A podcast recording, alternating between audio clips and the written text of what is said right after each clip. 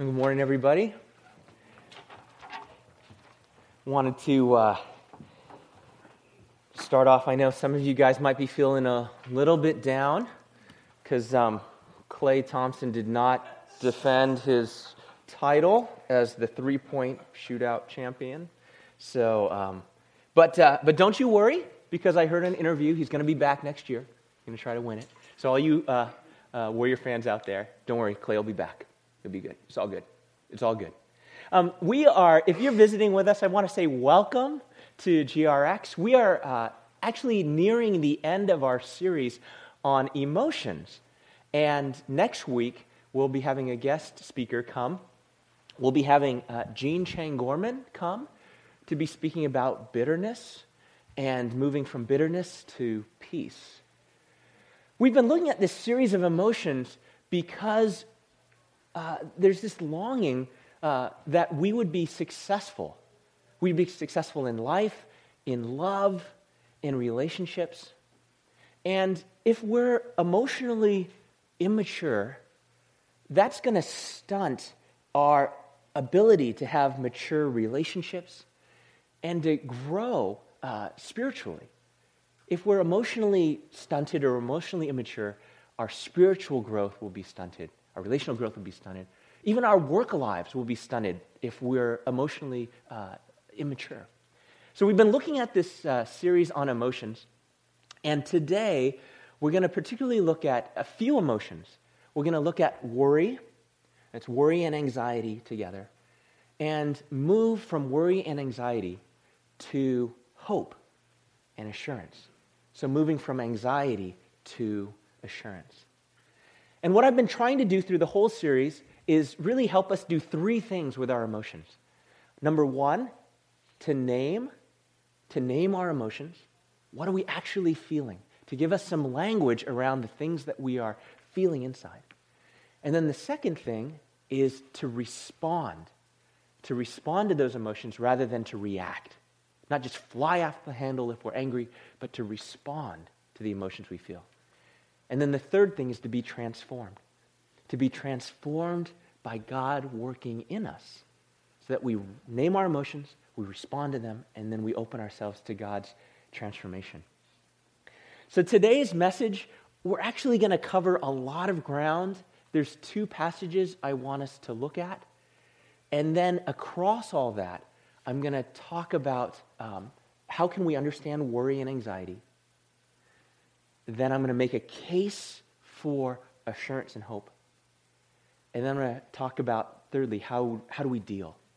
How do we deal with that? So, first of all, we'll look at two passages in Scripture. I'm going to read something out of the Old Testament, out of the book of Psalms, and then I'll read something out of the book of Matthew. Both of these passages have to do with anxiety and assurance. They have to do with things that people are worried about, and then assurance and hope that we have. The book of Psalms gives us this uh, great word picture. It's a picture of a house and God building a house. So it'll be uh, up on the screen here, but it's Psalm 127, and I'll just read the first couple of verses of Psalm 127. Unless the Lord builds the house, those who build it labor in vain. Unless the Lord watches over the city, the watchman stays awake in vain. It is in vain that you rise up early and go late to rest, eating the bread of anxious toil. For he gives to his beloved sleep. Just want you to hold this word picture in your mind. The Lord is building this house, but the psalmist says, unless the Lord builds the house, you're building in vain unless the Lord is at work, your work is in vain. And what is that work? You're eating the bread of anxious toil. If you're not building the Lord's house, if you're not building with the Lord. So that's this word picture. What house is the Lord building? As you hold on to that, let's look over at Matthew. And this is a very, very famous teaching that Jesus gives. In Matthew chapter 6, what we've got is the Sermon on the Mount. And what the scene is, is that Jesus is by the Sea of Galilee. And there is a hill a mount, they call it, but it's just really a hill overlooking the Sea of Galilee. And Jesus goes up onto that hill, and there's all these crowds following him. And so the, the crowds are there, and Jesus goes up onto the top of this hill with all the disciples, and they sit down, and Jesus begins to teach them. And this is out of Matthew 5, 6, and 7, the Sermon on the Mount. And we're going to look at a portion of that teaching where all these large crowds are there. It's a very quiet hillside. You can go to that place today if you go to Israel, and the Sea of Galilee is there, and you can stand on the top, and there's something really just beautiful about the acoustics. And someone can be speaking from the top of this hill, and you can hear it all the way down. So here's Jesus teaching the crowds and his disciples. And he's talking to them about anxiety and worry. There's this interplay between faith and fear fear about the future, fear about not having enough. And then Jesus invites them into a, into a place of faith. So, this is what Jesus teaches. He says, Therefore, I tell you, do not be anxious about your life, what you will eat or what you will drink, nor about your body, what you will put on. Is not life more than food, and the body more than clothing? Look at the birds of the air. They neither sow nor reap nor gather into barns, and yet your heavenly Father feeds them. Are you not more value than they? Jesus is teaching on the hillside. There might have been birds flying overhead, and he goes, Look at the birds. You're more valuable than them. Also on this hillside, it's this grassy hillside. He says, And which of you, by being anxious, can add a single hour to his span of life? And why are you anxious about clothing? Consider the lilies of the field, how they grow. They neither toil nor spin. Yet I tell you, even Solomon, this is King Solomon out of the Old Testament, a very famous rich king. Yet even King Solomon, in all his glory, was not arrayed like one of these, like one of these lilies. But if God so clothes the grass of the field, which today is alive and tomorrow is thrown into the oven, is thrown into the fire for cooking, thrown into the oven, will he not much more clothe you, O you of little faith? Therefore, do not be anxious, saying, What shall we eat? Or what shall we drink? Or what shall we wear? For the Gentiles, the non followers of non Jewish people, for the Gentiles seek after all these things and your heavenly Father knows that you need them all. But, and this is the faith part, but seek first the kingdom of God and his righteousness, and all these things will be added to you. Therefore, do not be anxious about tomorrow, for tomorrow will be anxious for itself. Sufficient for the day is its own troubles. Like, don't be anxious about the future, because today, be concerned about today. Be concerned about today. And be concerned about God's kingdom. Don't worry about tomorrow. Don't worry about your clothing. Don't worry about food. Don't worry, don't worry. Okay, so these are these two foundational passages Psalm 127 about building the house, and then this passage in Matthew 6 don't be anxious, but seek first God's kingdom.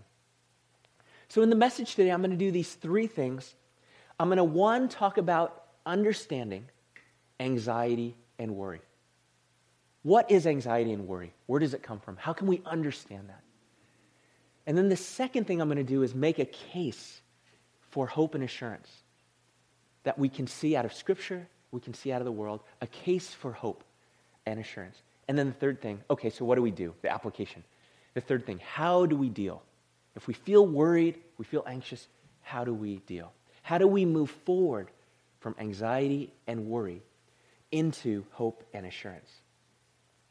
So, let me just say about understanding worry and anxiety the who, what, and why of worry. And this is going to be pretty obvious for you. I'm just going to articulate it, but you'll know this to be true. The who, what, and why of worry. So, first of all, who worries? Everybody worries. Every single person worries. You worry, I worry, everyone worries. When Jesus is teaching this passage, it's a first century agrarian society, and they're worried about food and clothing. In our 21st century tech society, people are still worried.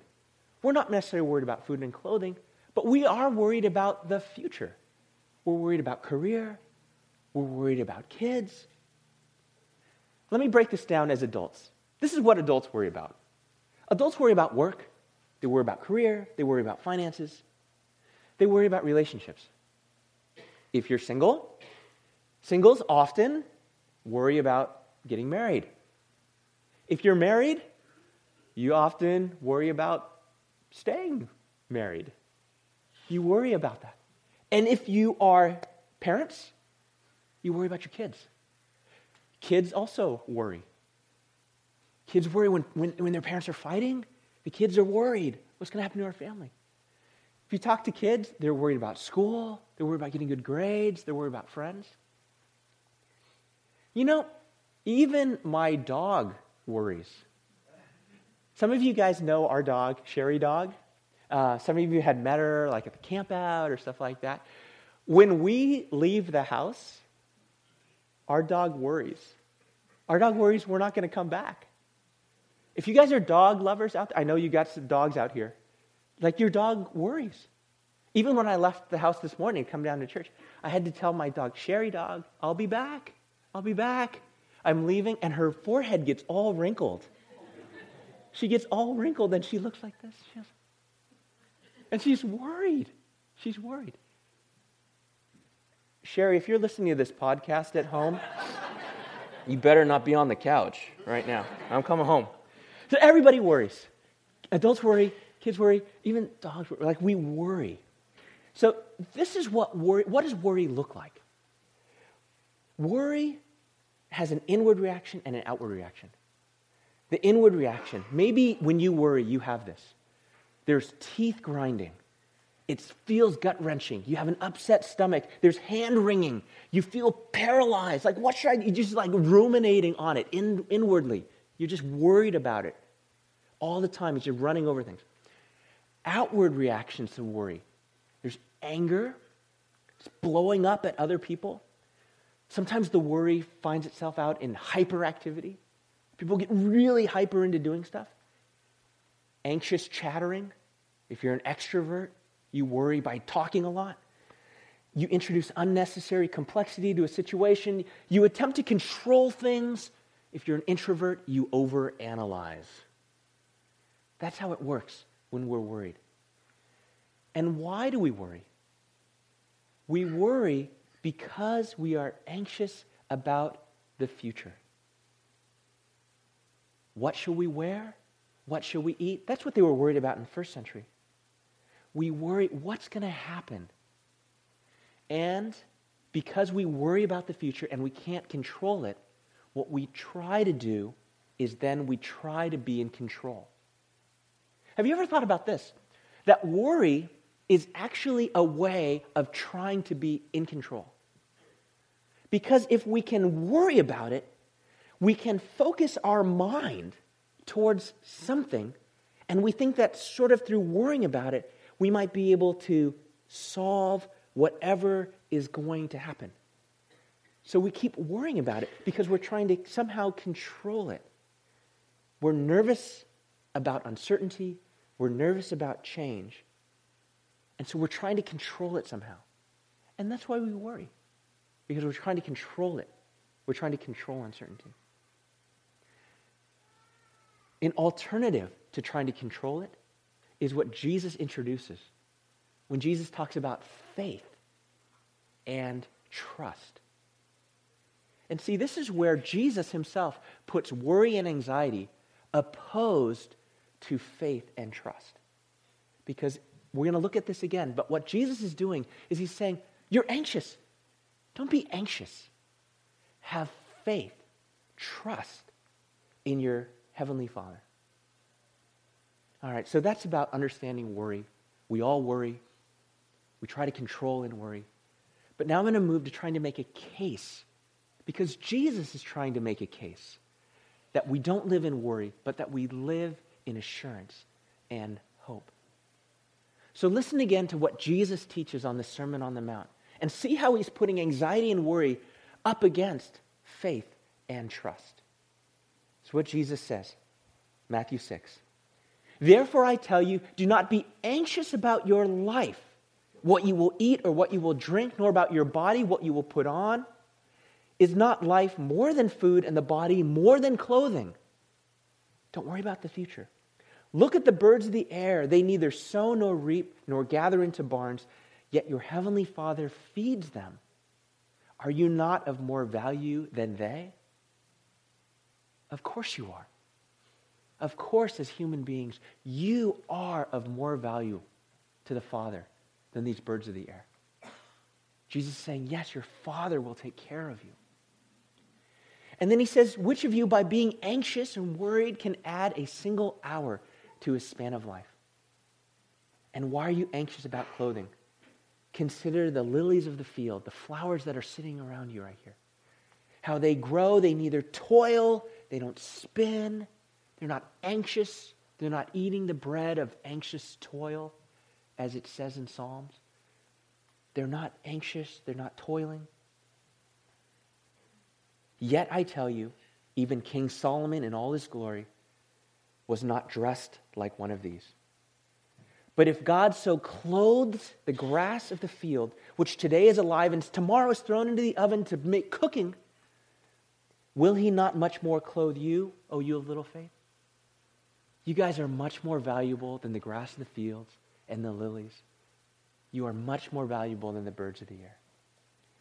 So then here's Jesus saying, Therefore, don't be anxious saying, What should we eat, or what should we drink, or what should we wear? Don't be anxious about the future, for the Gentiles seek after all these things.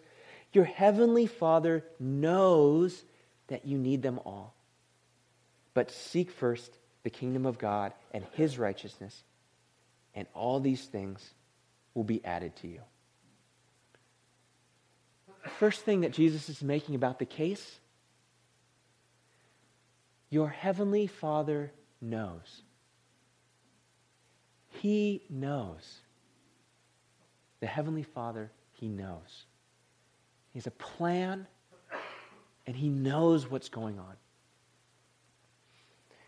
There's a woman, a pretty famous writer. Her name is Corrie ten Boom. She was writing out of her experiences during World War II, and she was someone who, along with her father, and Corrie, uh, along with her father and her sister, who's named Betsy, they were arrested by the Gestapo while they were in the Netherlands. It's all during World War II, and the Nazis were rounding people up, exterminating people.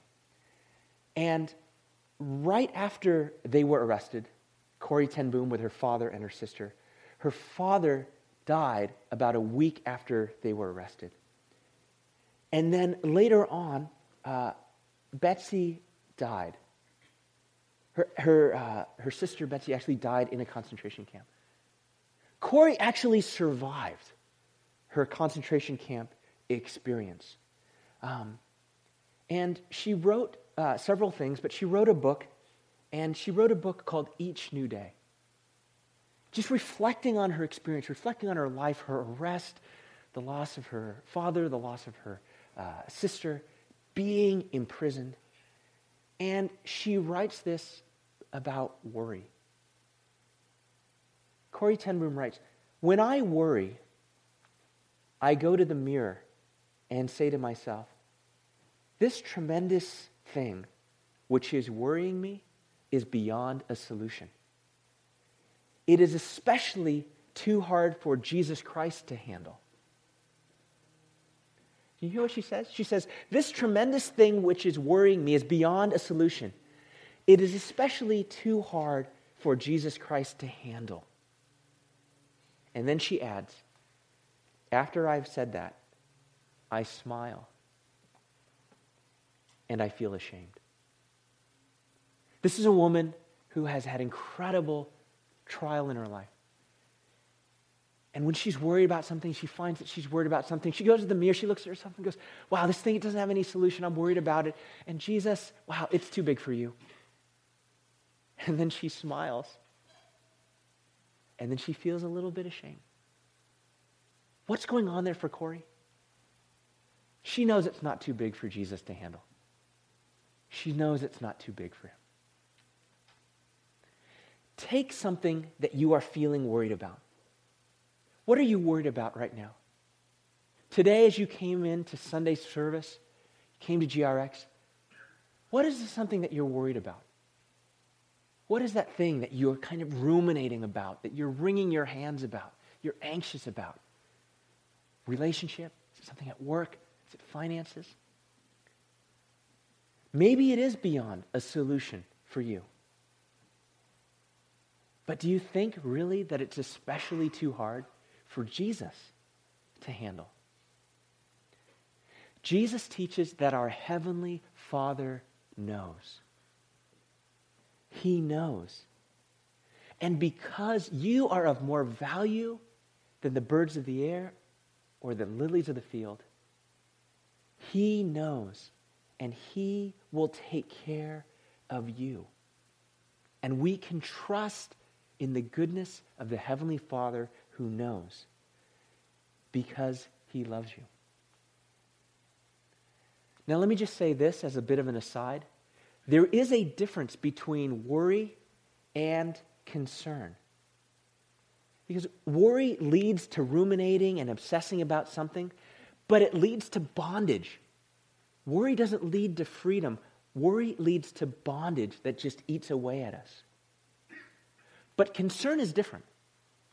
Concern about something leads to preparation, and it leads to planning, and it leads to execution. You know, there's a lot of things that go into putting together this uh, trip that we're taking, this mission to the Philippines. One of the things that you saw that we were doing was collecting shoes for kids, prenatal vitamins, infant formula. Well, you guys, as a church, you guys responded with incredible generosity. And the result of all of the stuff that you guys have donated and given and contributed, the team, we are taking 18 boxes of stuff for Kids International. 18 boxes. It was so great. At the ministry center on Friday night, there was a team of like seven people. They were just itemizing stuff and packing these boxes and taping it all off, putting the address on it. But 18 boxes. 18 boxes. So here's an illustration about the difference between worry and concern. Worry would be, oh my gosh, 18 boxes. How are we going to get all those to the airport? Oh man, I don't know what we're going to do. How are we going to get them all to the airport? And I'm just like ruminating about it, concern, like anxious. But concern is different. Concern is, wow, we got 18 boxes. How do we get them to the airport? And then here comes George Tong. George Tong has a huge van. I'm like, hey, George, is your van free? It's like, yeah, yeah, take the van. Here's the keys. I was like, all right. And right now, right in front of our house, we got George Tong's van. It's loaded up with 18 boxes. Concern leads to action. Concern is very efficient. Hey, we need a van. George guy got a van. We got it. Worry just leads to just more and more worry. So there's a difference between worry and concern. But Jesus redirects our worry to say, hey, don't be worried. Let me give you guys something to be concerned about. Jesus reorients his listeners' worry towards the thing that they should really have concern for. Don't worry about the future or your clothing. Be concerned about the kingdom of God. Seek first God's kingdom and God's righteousness. And then all this other stuff, it'll be yours as well. Don't worry about that stuff. You've heard me say this before here at GRX. We went through this when we talked about the Good and Beautiful series by James Bryan Smith. But I shared with you something that James Bryan Smith shares. It's a prayer that he says to himself in the morning. James Bryan Smith, author of The Good and Beautiful God, Good and Beautiful Community, Good and Beautiful Life, he says this I am one in whom God dwells and delights, and I, along with others, live in the unshakable kingdom of God. I am one in whom God dwells and delights, and I, along with others, live in the unshakable kingdom of God. Reorienting his life away from worry into a concern for the kingdom. And that is the profound reality that we have as followers of Jesus Christ. That our hope and assurance is anchored not in the temporal things of this world, of our health, our jobs, our finances, our relationships. We're not anchored in those things. But our hope and assurance is anchored in the reality of Father, Son, and Holy Spirit. And Jesus redirects our worries away from the temporal things into the eternal things of God's kingdom and of our Father in heaven. That is the assurance and hope that we have.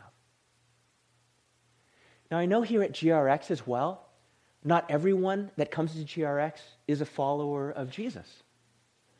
And so there's also actually good news that's out there. If you're not a follower of Jesus, there's actually a movement away from worry and assurance that you can have that you can even find in the secular world. You can take this actually, this was really interesting. I read this from a guy. He actually is a clinical professor at Cornell uh, University out in New York. And this guy, his name is Robert Leahy, Dr. Robert Leahy. He wrote a book that was called The Worry Cure. It's not actually a Christian book at all, it's not a religious book at all. It's a completely secular book. But even then, he's talking about how debilitating worry is.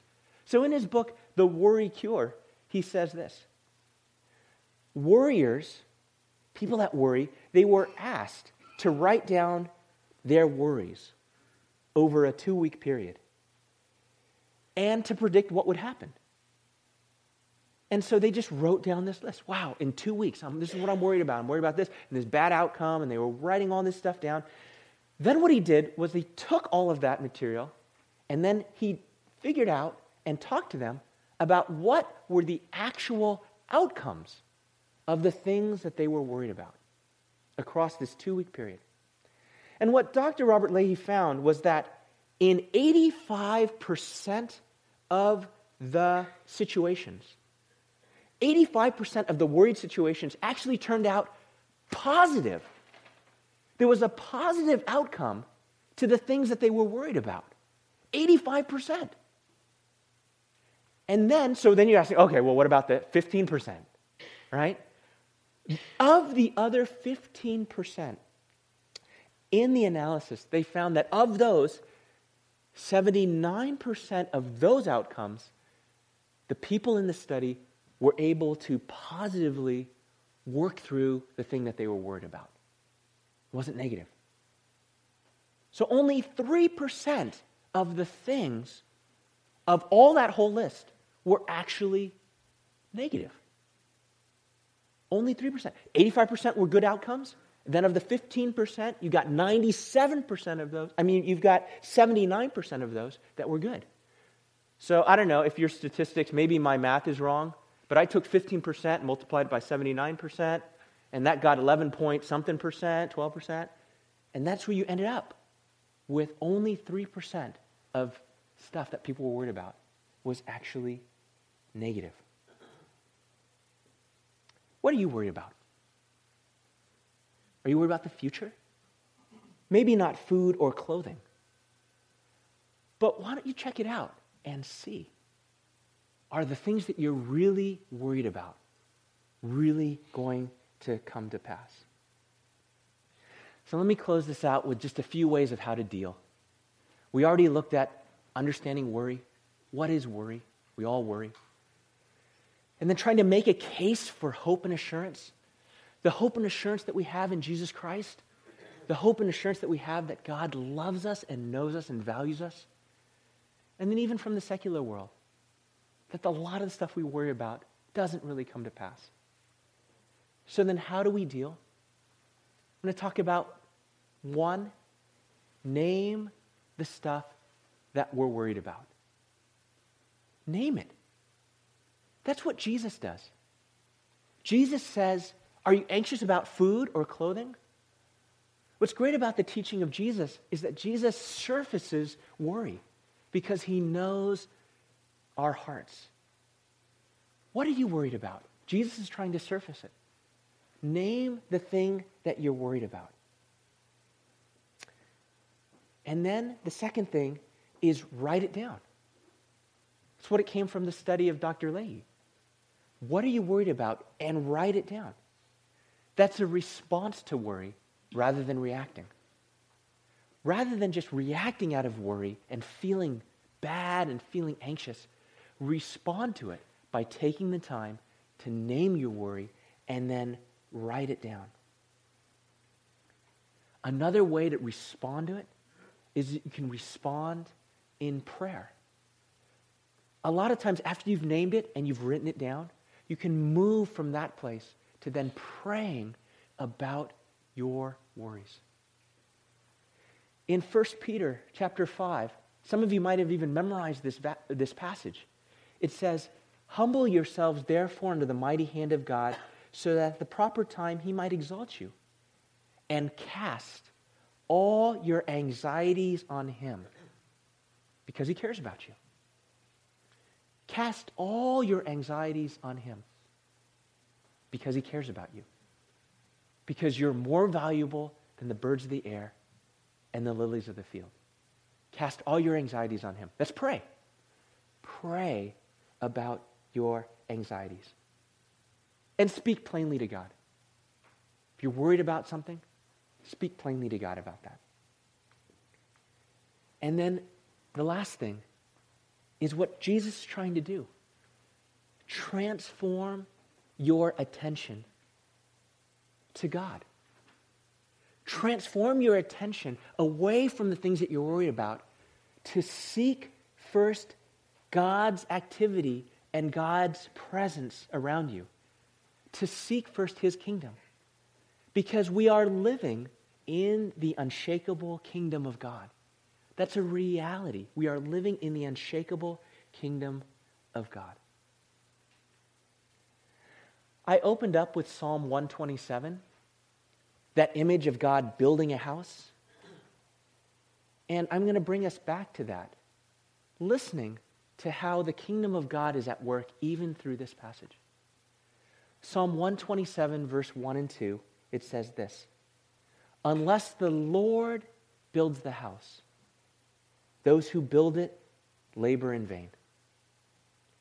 It is in vain that you rise up early and go late to, re- go late to rest, eating the bread of anxious toil, for he gives to his beloved sleep. Unless the Lord builds the house, those who build it labor in vain. You know, I was thinking, we are pretty good at building. We're pretty good at building here at GRX. We're good at building our careers, pretty good at building our families, our relationships, good at building wealth, good at building our resumes, good at building reputation. We like to build. But what often happens for us modern people is that we build a house and then we ask God to bless it. We build a house first and then we ask God to build with us. But that's not what Psalms is saying. That's not what Jesus is saying when he's saying, Seek first the kingdom. What they're saying is, Where is God building? What is God doing? What is God's kingdom at work in doing? And then we are to participate in that.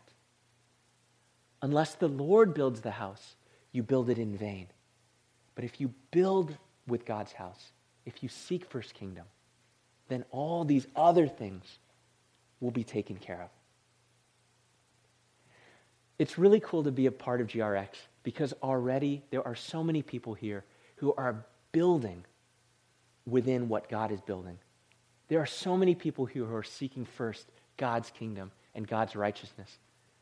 Last week we had our town hall meeting, and it was just cool right up here to hear people who are stepping out in faith over fear, participating in the city team, the homeless ministry, working and going and volunteering with gleanings to help package food for people who are in need of food.